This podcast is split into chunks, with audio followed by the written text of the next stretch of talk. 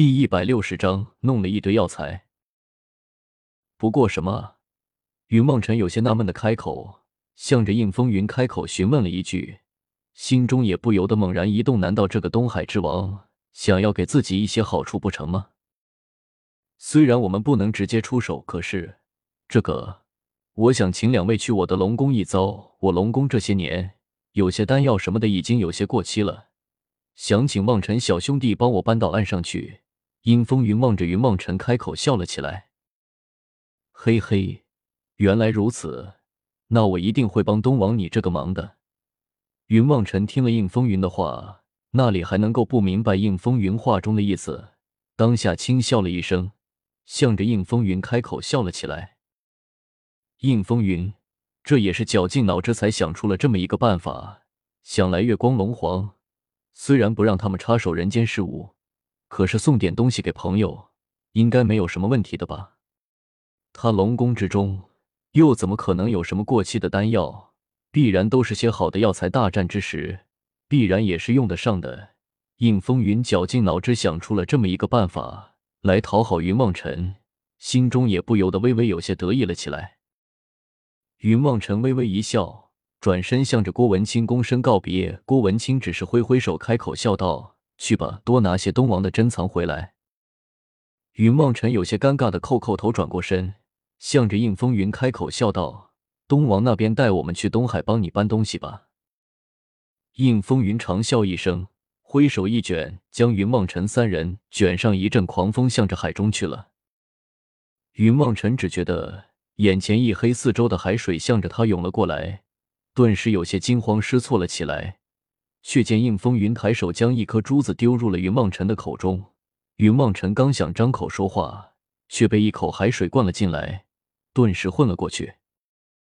过了良久，云望尘悠悠转醒，却见自己被包裹在一个大水球之中，面前一人正是应风云。应风云背负双手，面对着墙上的壁画，悠悠出神。云望尘一回头，却见聂小七和慕容雪。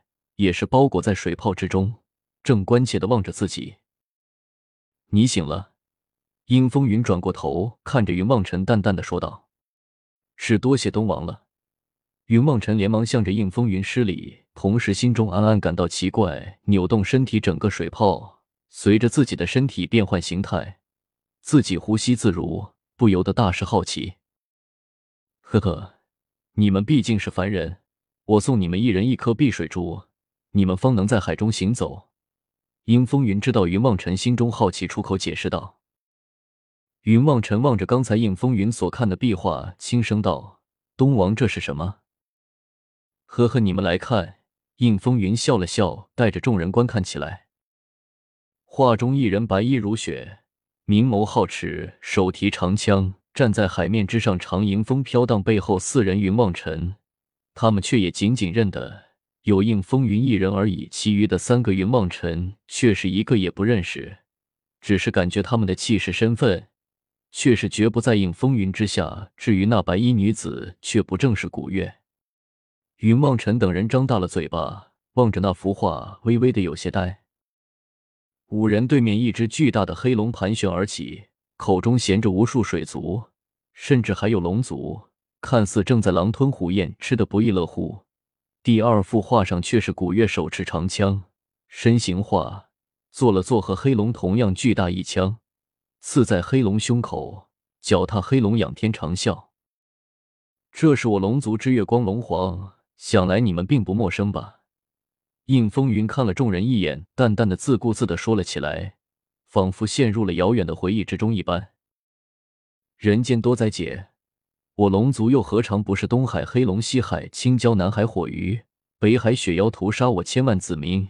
直到有一天，龙皇大人降生四海，带着我们四人东征西讨，斩黑龙、屠青蛟、杀火鱼、风雪妖海界，一同我龙族第一次和天界、地界魔族站在了平等的位置上。龙皇大人殚精竭虑，心念四海一生，精力全部投在这四海之上。我和应如月、应风尘、应青云四人，更是受到龙皇大恩，掌管四海端的是风光无限。应风云说着，眼角不禁湿润起来。云望尘忽然指着一幅画面道：“这是何人？”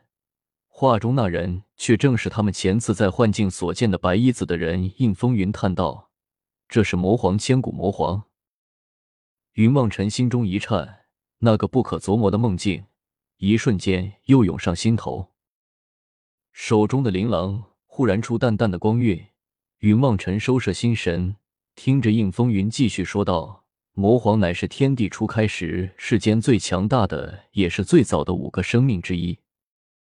五个，云望尘他们三人俱是摸不着头脑的问道：“不错，月光龙皇神界，天尊魔界魔皇人间，紫藤九幽楚门，他们五人便是这个世间最强大的五个存在。”阴风云长叹了一声，开口向着云望尘说道：“啊。”这次叫出声音来的人却是聂小七。他虽然知道紫藤必然不是什么简单的人物，却没有想到紫藤竟然有如此的来历。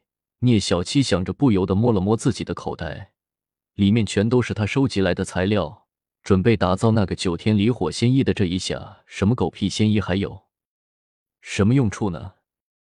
聂小七越想越是郁闷，面色变得难看无比。云望尘看了聂小七一眼，知道。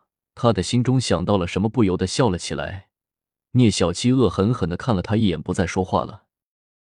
呵呵，这都是陈年旧事了，不提也罢，不提也罢。你们看看，我这个老头子年纪一大，就喜欢回忆些什么哎。应风云看了几人的神情古怪，知道三人不爱听自己讲这些陈年旧事，也就不再多说，只是拉着三人向着宫殿的深处走去。半天后。云望尘和聂小七还有慕容雪三人飞快的在东海之上御剑而行，面上掩饰不住的兴奋之色。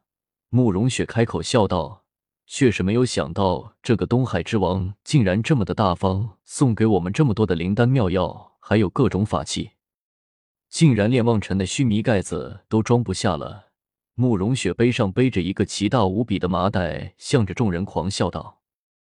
嘿嘿，我说你好歹也是有钱人家出来的，不要这么一副没有见过世面的样子好不好？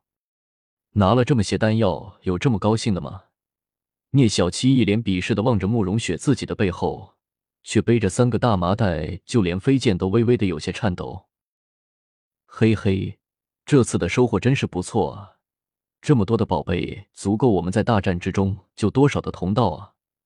云望尘也咧嘴笑了起来，开口道。三师兄，你先带着碧落珠和魔兽之眼回去，让各派弟子抓紧时间联系大阵。我把这些药材先送回去。嗯，好，那你快些回来。聂小七点点头，将背上的麻袋扔到了云望尘的身上，转身向着西昆仑山的方向而去了。云望尘和慕容雪也是相视一笑，向着流云踪迹而去。